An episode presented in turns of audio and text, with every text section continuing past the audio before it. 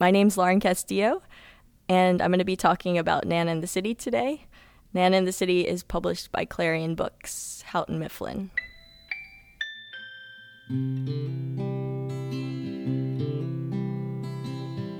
Welcome to The Yarn, a school library journal production. I'm Travis Jonker. In July, I interviewed author illustrator Lauren Castillo in an unexpected place. Castillo here in a high school classroom in Western High School in Parma, Michigan. I'm at Nerd Camp. Lauren and I talked about a bunch of things the real life people that inspired Nana in the city, how creating the book was different than other books she's made, and what it was like getting the call from the Caldecott Committee. This is the latest installment in our series called The Unraveler.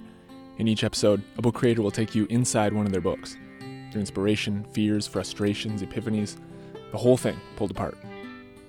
It's time to unravel Nana in the City.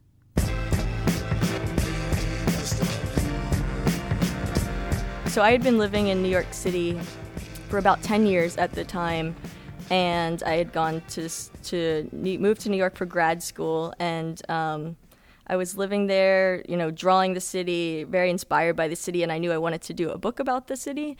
Um, and I had I had spent a weekend with my grandparents who lived just outside of New York City. I was remembering. I woke up one morning. I was sort of remembering, you know, the times, the summer trips that we used to take. I I lived in Maryland growing up, and we would drive um, to New York to spend some summer weeks with my grandmother and my grandfather, and they would take us into the city. And that was really the first time that I experienced a large, you know, metropolitan area so one morning like i woke up and i had just spent the, the weekend with my grandparents and i was just thinking about um, how it was as a kid to, to experience the city and i thought well this could make for a good a good story you know a grandparent grandchild relationship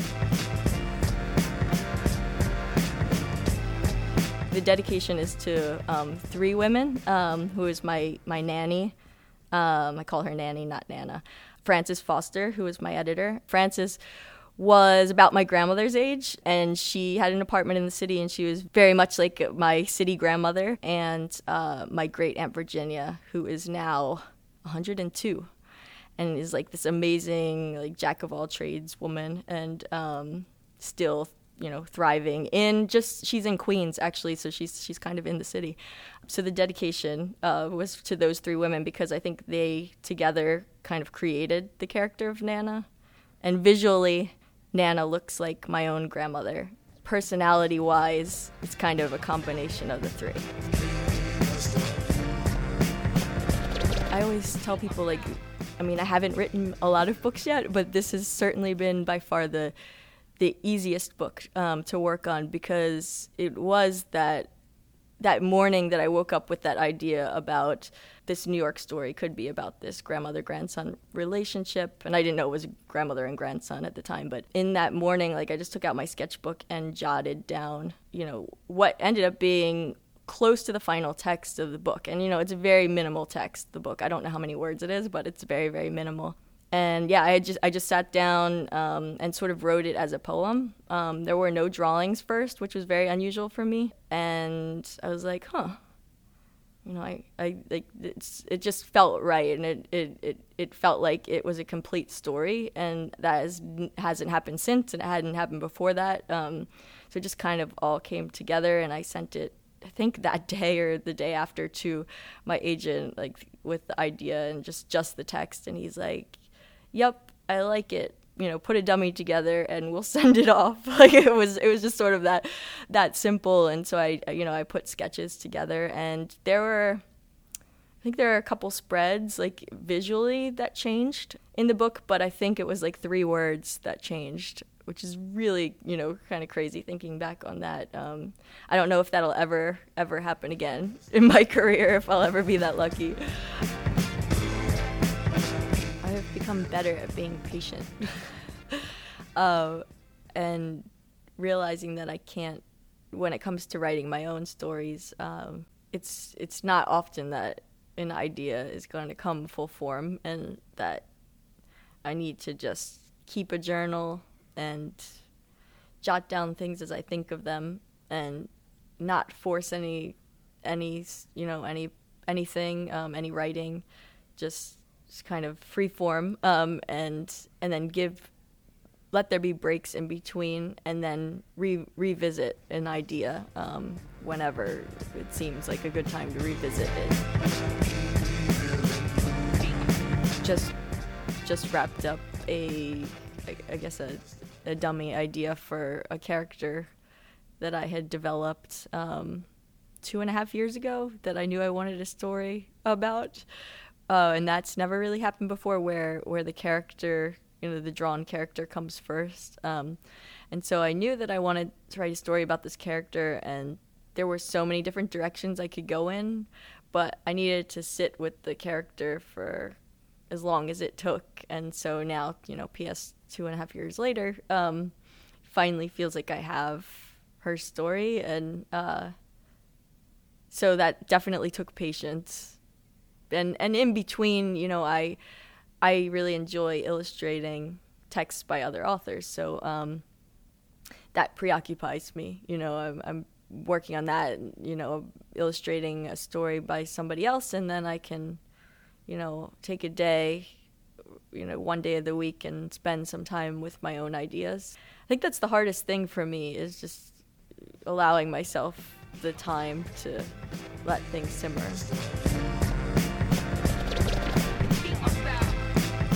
i do draw uh, very small. I draw i would say hmm, like 40 to 50 percent in size to what you're seeing in the printed book. Maybe sometimes even smaller, um, 20, 30%. Um, but I will draw my ink drawings small, uh, final art, then scan them in and use and enlarge them in Photoshop and add some handmade textures here and there to get that sort of grainy line that you see in my work. And often the grainy line comes with enlarging, enlarging a sketch or enlarging a drawing. Um, I scan it at a high resolution so that it can be printed onto my Arches watercolor paper.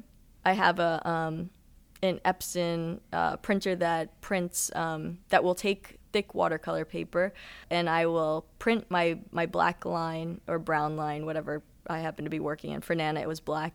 I will print it at usually between 80% and 9 and 100% of the book size. I will so I'll enlarge it, enlarge my drawing, print it out on the watercolor paper, and then I um, and then I can paint. And what I like about that is I'm able to be really, you know, loose with my watercolor and and marker and sometimes acrylic. Like I, I sort of mix and match uh, with with materials. I'm not very strict with like you know ink and watercolor. It can be it can be whatever I need on the desk that you know makes sense. Like sometimes graphite or. But uh, but the nice thing about printing it is that because it's saved on my computer, if I do make a mistake, I can I can ditch it and print another one and, you know, work until I get it right. And that was the first time that I worked that way was for Nana in the City.